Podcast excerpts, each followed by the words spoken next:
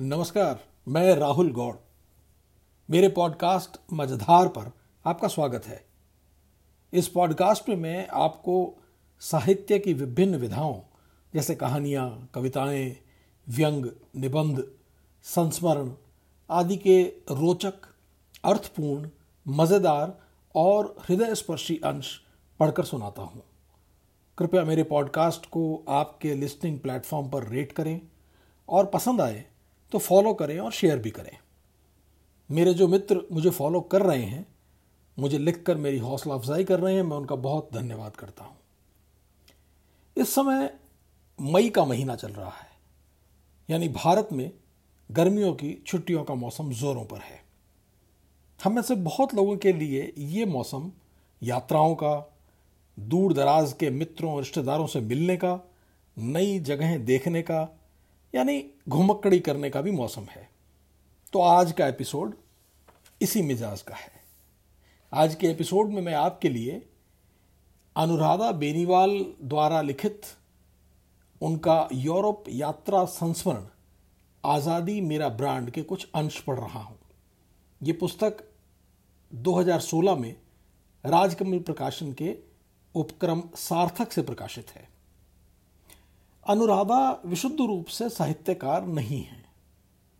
और यही उनकी सबसे बड़ी ताकत है, जिसके चलते उनका यह यूरोप का एकाकी यात्रा वृतांत, यानी कि सोलो ट्रैवलॉग, हर पाठक के साथ शब्दों के किसी भी आडंबर से परे एक सीधा आत्मीय रिश्ता बनाता है।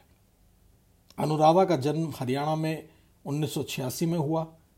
घर पर अनौपचारिक शिक्षा के साथ साथ इन्होंने शतरंज में महारत हासिल की, राष्ट्रीय चैंपियन बनी और फिर दिल्ली में कॉलेज की पढ़ाई कर आज लंदन में शतरंज की एक जानी मानी कोच हैं, एक एनजीओ चलाती हैं। आज़ादी मेरा ब्रांड पुस्तक के बाद इनकी एक दूसरी पुस्तक भी आई है, जो, जिसका शीर्षक है, लोग जो मुझमें रह गए। यह यात्रा संस्मरण मुझे दो वजहों से खास लगा।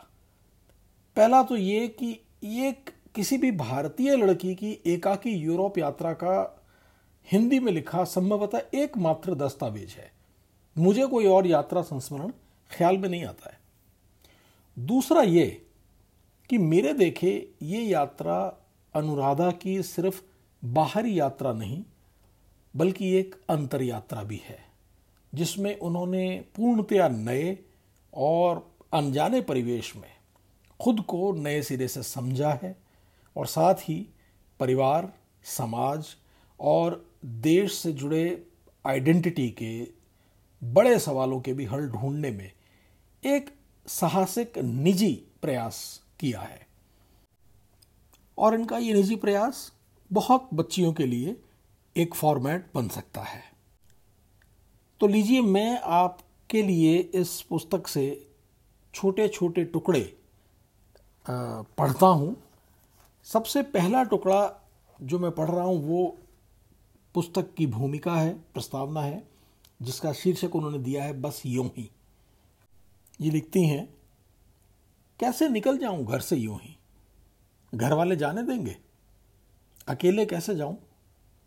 कितना सेफ़ है यूँ अनजान जगहों पर जाना? कितने पैसे लगेंगे? बिना पैसों के कैसे दुनिया घूमूँगी? कुछ हो गया तो? हथियार लेकर जाऊँ? टिकट विकट की बुकिंग कैसे होगी? कहाँ रहूँगी? क्या खाऊँगी? अकेले बोर तो नहीं हो जाऊँगी? जैसे सवाल अगर आपके मन में हैं तो आपका मन अभी तक सच में घूमने का नहीं हुआ है। जब होगा, तब ये सवाल नहीं होंगे। मैं तुम्हारा हाथ पकड़कर नहीं ले जाऊँगी। तुम खुद ही निकलोगी। तुम्हें इस बात का यकीन भी नहीं दिला सकती कि सब अच्छा ही अच्छा होगा। शायद मेरे और तुम्हारे अनुभव एकदम अलग अलग हों। एक ही शहर को हम अपनी अपनी निगाहों से देखेंगे। मौसम भी शायद अलग अलग हो। कभी लोग अलग होंगे तो कभी गलियाँ अलग होंगी। ट्रेन सही समय पर होगी, इसकी भी कोई गारंटी नहीं। जूते शायद टूट जाएँगे या बिना छाते के कभी भीगना पड़ सकता है। कभी रुकने की जगह ठीक नहीं होगी। कभी गर्म खाना नसीब नहीं होगा। फिर भी कहूँगी एक बात कि ये अनजानी गलियाँ जहाँ तुम फिरोगी टैम बेटैम, बेकाम, बेवजह, तुम्हारे अपने घर से ज़्यादा सुरक्षित होंगी। एक अकेली बेकाम, बेफिक्र, बेटैम फिरती लड़की में एक अलग सी ताकत होती है, एक अलग सा साहस होता है। वह साहस जो किसी, यानी बाप, भाई, पति का हाथ पकड़कर निकलने में कहीं छुप जाता है। वो साहस जिससे हमारा समाज घबराता है, वह साहस जिससे कभी बाहर निकलने का मौका ही नहीं दिया गया। वही साहस ढूँढने तुम निकलोगी। तुम फिरोगी, उस साहस को जीने। वो तुम्हारा ही है। जब निकलोगी, तब पाओगी। किताब लिखने का कभी कोई सपना नहीं था। वह सपनों से भी बड़ी चीज़ थी। किताबें तो कोई और लोग लिखते हैं, यही सोचा हमेशा। लेकिन कुछ ऐसे संजोग बने कि आज मैं किताब की भूमिका लिख रही हूँ। मुझे याद नहीं कि मैंने किसी किताब की भूमिका कभी मज़े लेकर पढ़ी हो। सीधा कट टू चैप्टर वन ही हुआ है अधिकांश। तो जब भूमिका लिखने खुद बैठी तो नहीं समझ आया कि क्या लिखा जाए। ऐसे आइडिया थोड़े ही लगते हैं। तो आपको अपनी तरह से बताती हूँ। घूमना मैंने बचपन से ही शुरू कर दिया था। हर दूसरे महीने चेस टूर्नामेंट खेलने कहीं ना कहीं दूर रेलगाड़ी से जाना होता था। लेकिन फिरने का चस्का मुझे बाद में लगा। जब सातवीं में पापा का स्कूटर सीखा, उसको गोहाना की गलियों में दौड़ाने का चस्का। जब कभी दोपहर में माँ पापा झपकी लेते, मैं चिलचिलाती धूप में स्कूटर लेकर खाली गलियाँ छानती। यूँ ही, बेवजह। कभी ये गली तो कभी वो गली। वह शायद मेरा बेकाम, बेवजह फिरने का पहला स्वाद था। बस यूँ ही टहल के आना। मेरे समाज की लड़कियाँ यूँ ही बिना काम नहीं टहलती थी। लड़की का बाहर जाना बिना किसी काम के अकल्पनीय था। क्यों जाएगी लड़की बाहर? क्या करने? ज़रूर किसी से मिलने जाती होगी या कोई काम करवाने। बाहर के काम तो घर के लड़के लोग कर देते थे। बिजली पानी का बिल भरना, घर का सामान लाना, सब्ज़ी भाजी लाना, सभी तो लड़कों के जिम्मे था। लड़कियाँ तो सिर्फ़ लिस्ट बनाती थी। लेकिन लड़के अक्सर ये कह दिया करते मैं ज़रा टहल के आता हूँ, बाहर जाके आता हूँ। ये शब्द मैंने लड़कियों के मुँह से कभी नहीं सुने थे। मैं ज़रा टहल के आती हूँ, यूँ ही थोड़ी हवा खा के आती हूँ। लड़कियों के मुँह से ये शब्द अपने गाँव के समाज में तो कभी नहीं सुने थे मैंने। लेकिन मुझे तो चस्का लग गया था। कभी कभार मैं अपनी पड़ोस की सहेली सीमा को भी पीछे बिठा लेती और हम दोनों अक्सर अपने बाल खुले छोड़ हवा में लहराते स्कूटर पर उड़ती। ये चस्का धीरे धीरे और बढ़ता गया और मैं गोहाना की गलियों से निकलकर लंदन, पेरिस की गलियों को नापने लगी। लेकिन आप सबसे मैं बांटती कैसे अपनी घुमक्कड़ी की दास्तान? ना ना, किताब का तो कभी ख्याल ही नहीं आया था। इसके बाद चैप्टर दो से, जिसका शीर्षक है, नक्शे से बाहर कोई रास्ता, एक छोटा सा अंश।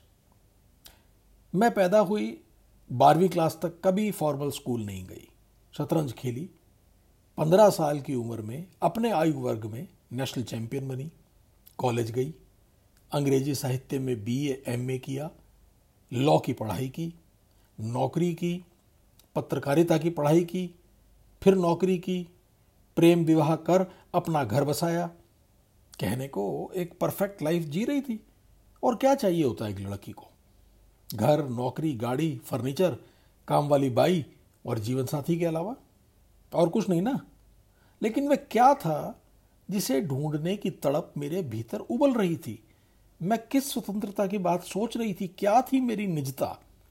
मैं आज़ाद देश की आज़ाद नागरिक होकर भी खुद को आज़ाद महसूस क्यों नहीं कर रही थी? अटकाव कहाँ था? बाधा क्या थी? मेरे पास, मेरे इन सवालों का कोई जवाब नहीं था, लेकिन उन्हें ढूँढने की चाह ज़रूर थी।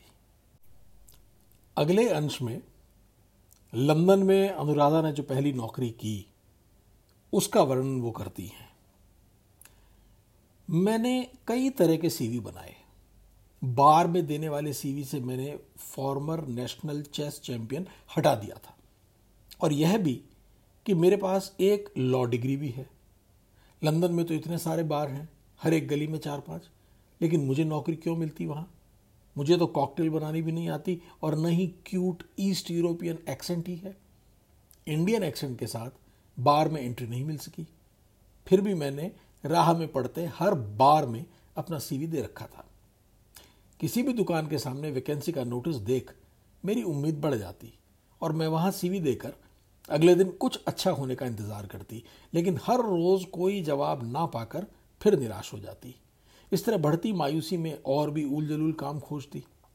चाय की टपरी लगा लूँ, योग सिखा देती हूँ, धर्म बेच दूँ, पराठे बना के बेचूं, टिफ़िन सर्विस शुरू कर दूँ।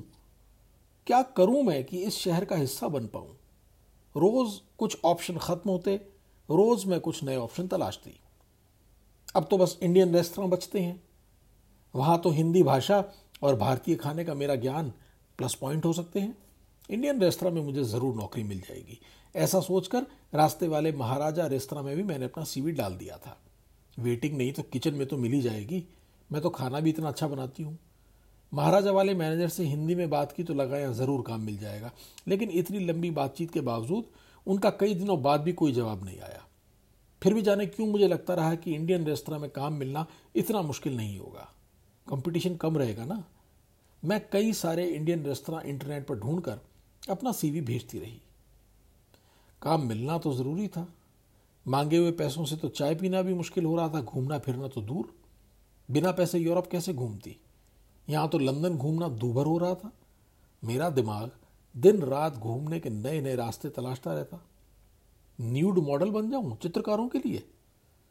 स्पर्म तो डोनेट नहीं कर सकती, लेकिन किसी दवाई के एक्सपेरिमेंट का हिस्सा बन जाऊँ। रोज इवनिंग स्टैंडर्ड, यानी फ्री अखबार में छपे हर तरह के विज्ञापनों में से पैसे कमाने के तरीके वाले विज्ञापन अंडरलाइन करती। लंदन जैसे शहर में आकर भी अगर दुनिया नहीं घूम पाई तो भला यह सपना कब सच कर पाऊँगी? इस शहर में अगस्त में आई थी, सितंबर आ गया, जाड़े के कपड़े भी नहीं लाई थी। पता भी नहीं था कि जाड़ा कितना ज़्यादा पड़ेगा तो सोचा वहीं जाकर लूँगी। लेकिन जितने पैसे का कोट था, उतने में तो एक तरफ़ से दिल्ली की टिकट थी। अब लगने सा लगा था कि वापस जाने का समय आ गया है। तभी अचानक एक भूला भटका मेल आया, लाहौर कबाब हाउस से। Waiting vacancy. मुझे लगा कि अब यही आखिरी आशा है। अब या तो लाहौर होगा या फिर दिल्ली। इधर मुझे नौकरी मिली और उधर मैं अपना पैर तोड़ा बैठी।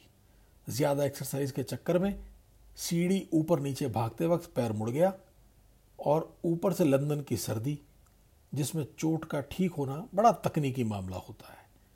लंबे इंतज़ार के बाद जॉब तो मिली, लेकिन अब पूरा दिन खड़े रहना पहाड़ हो गया।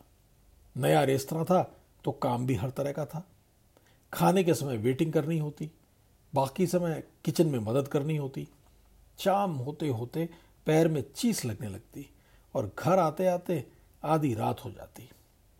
अब पता चला था कि टिप्स का क्या महत्व होता है। जब पहली बार उन ब्रिटिश भारतीय महिलाओं ने मेरी जेब में चुपचाप तीन पौंड रख दिए थे। वे तीन पौंड मुझे अचानक हाथ लग गए, किसी खजाने से कम नहीं लगे थे। हर घंटा पूरा होने पर सात पौंड का कन्फर्म होना भी एक अजब सा एहसास था। एक छोटा सा अंश मैं आपके लिए और पढ़ता हूँ, जिसमें एक बहुत ही टैबू सब्जेक्ट, जो कि टैबू नहीं होना चाहिए, लेकिन बदकिस्मती से वो है, बलात्कार, रेप।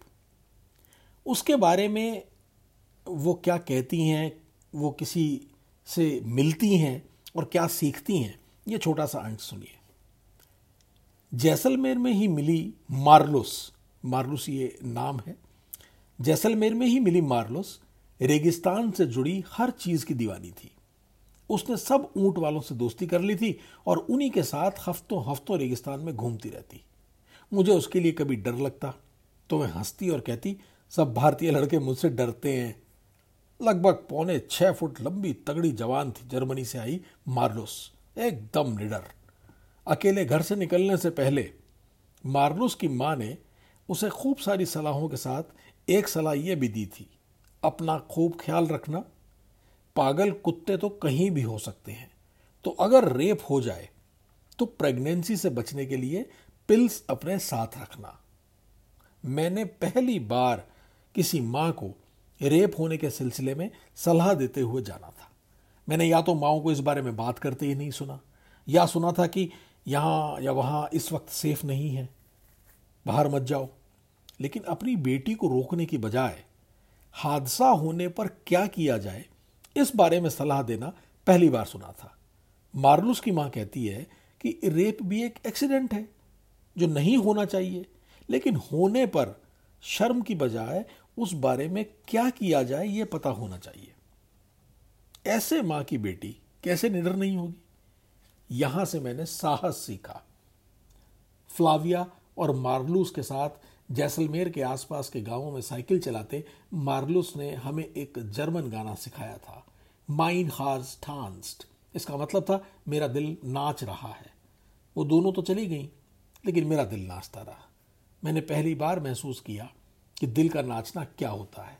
मैं अकेले रेगिस्तान में घूमते, गुम होते, खाते पीते खुश थी वह खुशी मेरी थी। उस दिन मुझे लगा कि शायद मेरी रचना प्रकृति ने घूमने के लिए की है, अकेले घूमने के लिए। यही शायद मेरी निजता है। जो अगला अंश में पढ़ रहा हूँ, वो उन्होंने ब्रसल्स में अपने प्रवास को लेकर के लिखा है, जहाँ पर मैं वो एक बुज़ुर्ग व्यक्ति के साथ उनके फ्लैट पे रही, जो कि वहाँ पे एक तरीका है घूमने का, और जिस तरीके से इन्होंने अपनी सारी यात्राएँ की लोगों के साथ घरों में मेहमान की तरह रहकर। इस अंश को मैं आपके लिए पढ़ता हूँ। और देखिएगा कि ये हम, हमारे परिवेश से कितना अलग है और हम उससे क्या क्या चीज़ें सीख सकते हैं, मुझे ये बड़ा रोचक लगा। ब्रसल्स में मेरा होस्ट था एक स्पेनिश बूढ़ा। कोई साठ या पैंसठ साल का रहा होगा। एक सौ से भी ज़्यादा साल पुराने बड़े से घर में अकेला रहता था। उसने बताया कि वह पहली बार किसी को होस्ट कर रहा है। मेरा भी विदेश में किसी अजनबी के घर में रुकने का पहला अनुभव था। हालाँकि मैं कश्मीर में एक बहुत ही लाजवाब फैमिली के साथ रही थी पहली बार, लेकिन उसकी बात अलग थी। हिंदी के दो शब्द सुनते ही आधी आत्मीयता तो वैसे ही आ जाती है। बाकी की चाय पूरी कर देती है। अपनी भाषा में छुपे इमोशंस पढ़े जाते हैं, वरना तो बस शब्द ही समझ में आते हैं। ये तो एक फिरंगी था जिसे न हिंदी का ज्ञान था और ना ही हमारे वाली चाय की समझ। लेकिन अब तो मैं आ गई थी। वैसे मैंने सोच लिया था कि मुझे थोड़ी सी भी शंका हुई तो मैं भाग निकलूँगी और कोई हॉस्टल ढूंढूँगी। मेरे एंटीना एकदम सक्रिय थे। मैं हर बात ध्यान से सुन रही थी। उसके हर एक शब्द को तौल रही थी। मुझे तीसरे माले पर एटिक में ठहरना था। उसके लिए भी मैं शायद पहली अनजान मेहमान थी तो वह भी जैसे तसल्ली कर लेना चाहता था। उसने कॉफ़ी बनाई और हम हॉल में बतियाने बैठ गए। आप पहली नज़र में इंसान पहचानने में विश्वास करते हैं? मैं करती हूँ। मुझे लगता है कि इंसान का असली पता तो पहली बार में ही लग जाता है। अगर हम पता लगाना चाहें तो। लेकिन कई बार हम खुद भी तरह तरह के चश्मे लगाए हुए होते हैं तो थोड़ा मुश्किल हो जाता है। असल में इंसान शायद इतना जटिल होता नहीं है जितना कि समझा जाता है। है तो हम सामने ही जो हैं। फिर तो हम बदलते रहते हैं ज़रूरत और हालात के हिसाब से। एक और चीज़ में मेरा विश्वास पक्का हुआ इस सफ़र के दौरान, वह है, आप भले तो जग भला।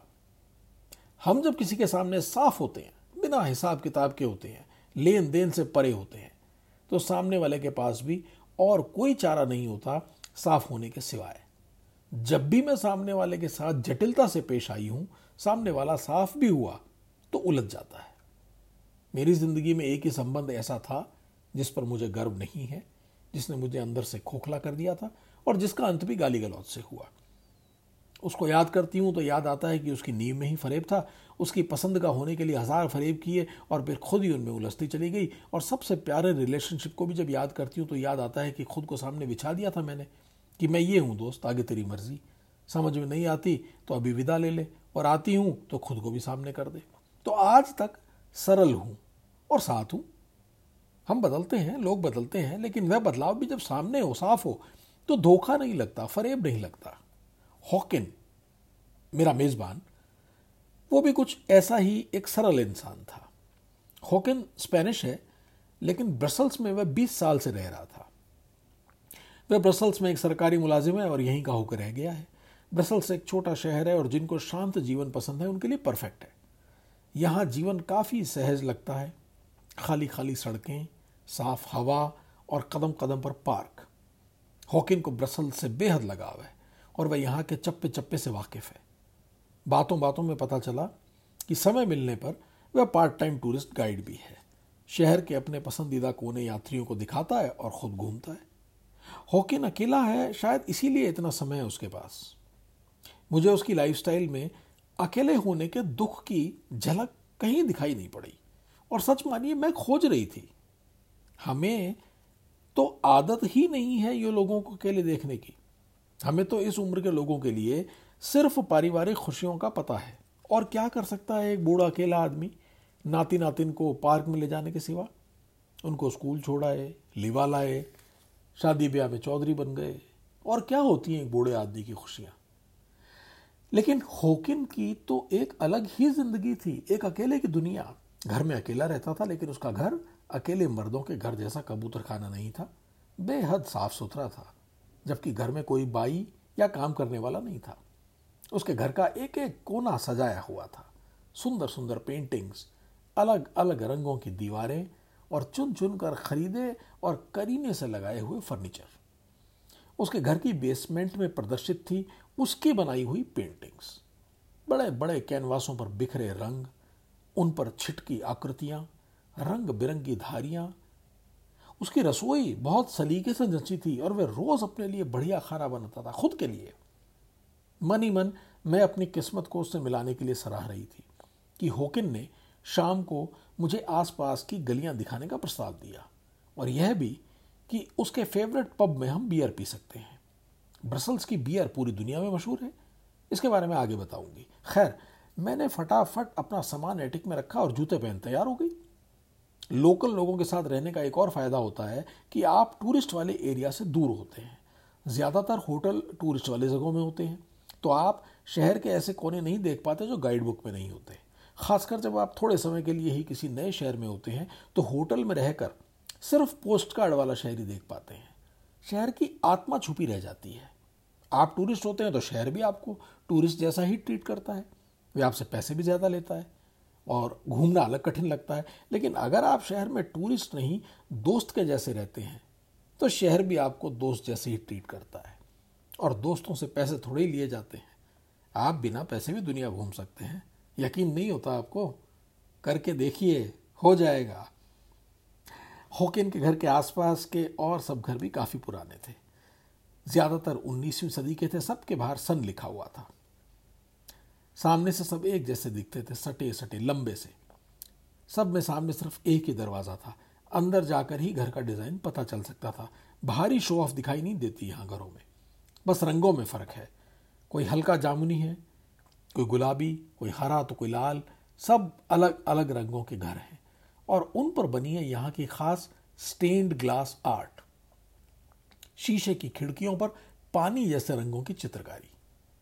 हम कोई दस ही मिनट चले होंगे कि एक बहुत बड़ा पार्क और झील सामने आ गई। इस शहर में जो नदी बीचों बीच नहीं है, उसकी कमी शायद ये पार्क और ये बेशुमार झीलें पूरा कर देती हैं। दस मिनट चले नहीं कि सामने झील आ टपकती है। टहल घूम कर घर आने तक मैं काफ़ी आश्वस्त हो चली थी। पेरिस में जो एहसास पाँच दिनों में नहीं हुआ था वह ब्रसल्स में एक शाम में हो गया था। मन में यहाँ बसने का भाव आ गया। मुझे यहाँ रहना था। बाद में जब मैंने अपने दोस्तों को बताया कि ब्रसल्स मेरे ट्रिप का फेवरेट शहर था, जहाँ मैं रहना चाहूँगी तो उनको बहुत अचंबा लगा। ब्रसल्स को लोग सरकारी शहर समझते हैं। एक तो इसलिए कि वो यूरोप का कैपिटल है, और दूसरे यहाँ कोई ख़ास टूरिस्ट अट्रैक्शन या पार्टी लाइफ नहीं है, जो भी हो। पर मेरे लिए ये परफेक्ट था। अगले अंश में मैं आपको जो चैप्टर पढ़ के सुना रहा हूँ, जो चैप्टर का अंश पढ़कर सुना रहा हूँ वो है बर्लिन, एक माफ़ी माँगता शहर। इसमें विशेषकर ये अंश आप सुनिए। अपने होस्ट के कंप्यूटर की मदद से मैंने आज घूमने वाली जगहों का रास्ता देख लिया था। उनके घर से सिटी सेंटर लगभग डेढ़ घंटे पैदल का रास्ता था। मैं एक ब्रेड पर चीज़ लगाकर पैक करती हूँ और साथ में पानी की बोतल ले निकल पड़ती हूँ। उन्हीं गलियों से, जिनसे कल आई थी आज शॉर्ट्स पहनकर बिना बैकपैक के निकली हूँ तो लोग घूरते मालूम नहीं पड़ते। अब मैं शायद जर्मन लगती हूँ। आप जिस जगह पर हों, अगर उस जगह के लोगों जैसा दिखने की कोशिश करें या फील करें कि आप उसी जगह के हैं तो थोड़ा थोड़ा उन्हीं के जैसे दिखने भी लग जाएँगे। करके देख सकते हैं कभी। मैं जब अकेले कश्मीर घूमने गई थी तो श्रीनगर की गलियों में हिजाब पहनकर घूमती थी। धीरे धीरे चलती और सहज हिंदी में बात करती लोकल बसों में घूमती। मुझे कई बार लगता था कि मैं वहीं की हूँ। यह इलाका तो दूर दूर तक टूरिस्ट ही नहीं है। यहाँ दुकानों के नाम, मेट्रो स्टेशन के नाम, साइन बोर्ड सब जर्मन में है। खूब सारे पेड़ हैं। छोटे छोटे पार्क थोड़ी थोड़ी दूरी पर हैं, लेकिन पेड़ों के झुरमुट जगह जगह दिख जाते हैं। एक बार के लिए रास्ते में लगता है जैसे मैं जंगल से गुजर रही हूँ। इमारतों के रंग पीले और लाल हैं, उनके झंडे जैसे। किसी किसी घर के सामने देश का झंडा लगा है तो कुछ खिड़कियों से भी चिपका हुआ है। मैं जिस रास्ते पर चल रही हूँ, वहाँ कोई और नहीं दिखता। खूब चौड़ी चौड़ी सड़कों पर गाड़ियाँ बस भागी जा रही हैं। साइकिल की लेन अलग है, पर कोई साइकिल वाला नज़र नहीं आता। रास्ते में एक सुंदर चर्च आता है तो एक दो फ़ोटो खींच लेती हूँ। कोई खींचने वाला आसपास है नहीं तो कैमरा टाइमर पर लगाकर खुद की ही फ़ोटो खुद खींचती हूँ। पार्क में कुछ बच्चे शायद फुटबॉल खेल रहे हैं। पार्क के चारों तरफ़ नेट लगा है तो ज़्यादा देख नहीं पाती हूँ। बस आवाज़ सुनाई देती है। थोड़ी दूर और चलती हूँ तो लोगों का एक झुंड दिखाई देता है। एक दीवार के साथ खड़े सब फ़ोटो खिंचा रहे हैं। ये शायद बर्लिन वॉल है, मशहूर बर्लिन की दीवार, जो यूँ तो ढहा दी गई है, लेकिन कुछ कुछ जगहों पर यादगार के लिए बची हुई है। जहाँ जहाँ है, वहाँ वहाँ उस पर शहीद हुए लोगों की फ़ोटो लगी हुई है। छोटे बच्चे, जवान लड़के लड़कियाँ और बूढ़े। इन फ़ोटो में हर तरह के चेहरे हैं। मुझे ज़्यादा तो नहीं पता इस दीवार का इतिहास, लेकिन मालूम पड़ता है कि बहुत लोग शहीद हुए इसके चक्कर में। सोचती हूँ, अल्बर्ट से पूछूँगी रात में। अभी तक धूप थी, लेकिन अब बारिश के आसार दिखने लगे थे। मैं हमेशा की तरह छाता साथ नहीं लाई हूँ तो तेज़ तेज़ चलना शुरू करती हूँ। मुझे यहाँ से टीवी टावर दिखता है, जिसके सीध में चलने से मैं अलेक्जेंडर प्लैट्स पहुँच जाऊँगी। अलेक्जेंडर प्लैट्स सिटी सेंटर में एक चौक है। जहाँ से टूरिस्ट अट्रैक्शन का इलाका शुरू होता है। यहाँ से स्प्री नदी पास में है और उसी के पास सब म्यूजियम्स मेरा मन जर्मन हिस्ट्री म्यूज़ियम देखने का था। जाने क्यों मुझे हिस्ट्री अच्छी लगती है। जानकारी बिल्कुल नहीं है इतिहास की। और मिल जाए तब भी जल्दी भूल जाती हूँ, फिर भी जानना दिलचस्प लगता है। अभी पहुँची नहीं हूँ कि बारिश शुरू हो जाती है। एक सुपर मार्केट में घुस जाती हूँ, बाहर ही छाते भी बिक रहे हैं ये जैसे बस छुपे खड़े थे इंतज़ार में कि कब बारिश हो और कब हम छाते बेचने निकले। अब क्या छाता खरीदूँगी? ले लिए फिरूँगी, फिर गुम जाएगा। सोचती हूँ बारिश रुकने तक यहीं रुका जाए। सुपर मार्केट में सब चीज़ों के लेवल जर्मन में है। कुछ भी पढ़कर अगर ख़रीदना है तो मुश्किल है। मैं कुछ भारतीय सामान ढूंढती हूँ। एक लाइन में इंटरनेशनल फ़ूड लगा है। वहाँ बासमती चावल दो तीन दालें और कुछ मसाले रखे हैं। मैं चावल, छोले, दो प्याज, लहसुन और अदरक ले लेती हूँ। एलेक्जेंडर प्लाट्स पर खूब भीड़ है और हर तरफ़ लोग फ़ोटो खिंचवाते दिख रहे हैं। फिर बढ़ती हूँ उस प्री की तरफ़। आज किसी म्यूज़ियम में जाने की इच्छा नहीं होती। बाहर ही इतना कुछ देखने को है कि कहीं अंदर घुसने का मन नहीं करता। यह शहर बड़ा तो है और भीड़ वाला भी, लेकिन यहाँ गुम होना आसान है। गुम होने से मेरा मतलब है कि भीड़ में आप किसी को नहीं दिखेंगे और शहर भी देख लेंगे। ये आपको बिल्कुल छोटा सा महसूस कराता है। मैं यूँ ही चलते चलते एक ओपन म्यूज़ियम पहुँच जाती हूँ। कोई टिकट नहीं है और भीड़ भी बहुत ज़्यादा नहीं है। चलो, अब आ गई हूँ तो ये देख लिया जाए। यह था टोपोग्राफी ऑफ़ टेरर। यहाँ खुले बीहड़ से मैदान में लाइन से फ़ोटो और पोस्टर लगे हैं। ये म्यूज़ियम देखने का कम और पढ़ने का ज़्यादा है। मैं तीन घंटे तक सब पढ़ती रही। पहली बार में मुझे अपने ही पढ़े पर यकीन नहीं आता। फिर दोबारा पढ़ती हूँ। यह जर्मनी ने अपने बारे में लिखा है। मैं जर्मनी में ही हूँ ना? और ये म्यूज़ियम इन्हीं की ज़मीन पे बना है? नहीं नहीं। ये अपनी बुराई कैसे कर सकते हैं? सिर्फ़ बुराई ही नहीं, खुद को गालियाँ दे रहे हैं। जर्मनों ने कितने यहूदियों को मारा, कितने डेथ कैंप लगाए, उन्होंने बच्चे बूढ़े यहाँ तक कि पूरे गाँव के गाँव ख़त्म कर दिए। यहूदियों को देश से बाहर निकाल दिया और दूसरे देशों में घुसकर उन्हें मारा। ये सब बातें तो यहाँ दर्ज हैं ही। अपने ही देश के नाजी सैनिकों की फ़ोटो लगाई हैं और उन्हें कसाईयों की उपाधि दी है। कैसे कैसे, किस किस ने यहूदियों की हत्याओं को अंजाम दिया, यहाँ सबका कच्चा चिट्ठा है। सिर्फ़ हिटलर को ही हत्यारा नहीं बताया गया है। उसके सैनिक और पूरा देश कैसे उन हत्याओं में शामिल हो गया, ये सब लिखा है यहाँ। और कहीं लुका छुपा के नहीं, पूरे उजाले में, सबके सामने। बाकी सब म्यूजियम्स की एंट्री फ़ीस है, इसकी तो वो भी नहीं है। सब आओ, सब जानो, सब सीखो। All residents must be killed no prisoners are to be taken Warsaw is to be raze to the ground setting a frightening example for all Europe ये हिटलर का आदेश। बिना किसी लाग लपेट के, बिना कोई जस्टिफिकेशन दिए सीधे सीधे लिखा था कि हमने यह सब किया। हम हत्यारे थे। हिटलर हमारा नेता था और हम सब उसकी सुनते थे। इतना सीधा लिखा है कि पढ़ने वाला बेचैन हो जाए। अपनी बुरी करतूतों को सिर्फ़ मानना ही नहीं, पूरी दुनिया को बताना। अपनी आने वाली पीढ़ी को बताना कि कहीं कोई भूल ना जाए। कहीं भूल कर भी फिर ऐसी भूल ना हो जाए। अगर ऐसे कोई माफ़ी मांगे तो कोई कैसे ना माफ़ करे? इसके बाद कुछ और देखना मुमकिन नहीं था। अब घर चला जाए। तो लीजिए, ये अंश थे पुस्तक आज़ादी मेरा ब्रांड, जो कि अनुराधा बेनीवाल ने लिखी है। उससे बेहतरीन यात्रा संस्मरण है। उसे पढ़िए। और अगली बार, अगले एपिसोड में मैं कुछ और रोचक अंश आपके लिए लेकर हाजिर होता हूँ। तब तक के लिए आज्ञा दीजिए। किसी भी फीडबैक पर मुझे ईमेल लिखिए। मेरा पता है Rahul ji Gaur at Gmail dot com R A H U L J I G A U R at Gmail dot com सुनने के लिए धन्यवाद। नमस्कार।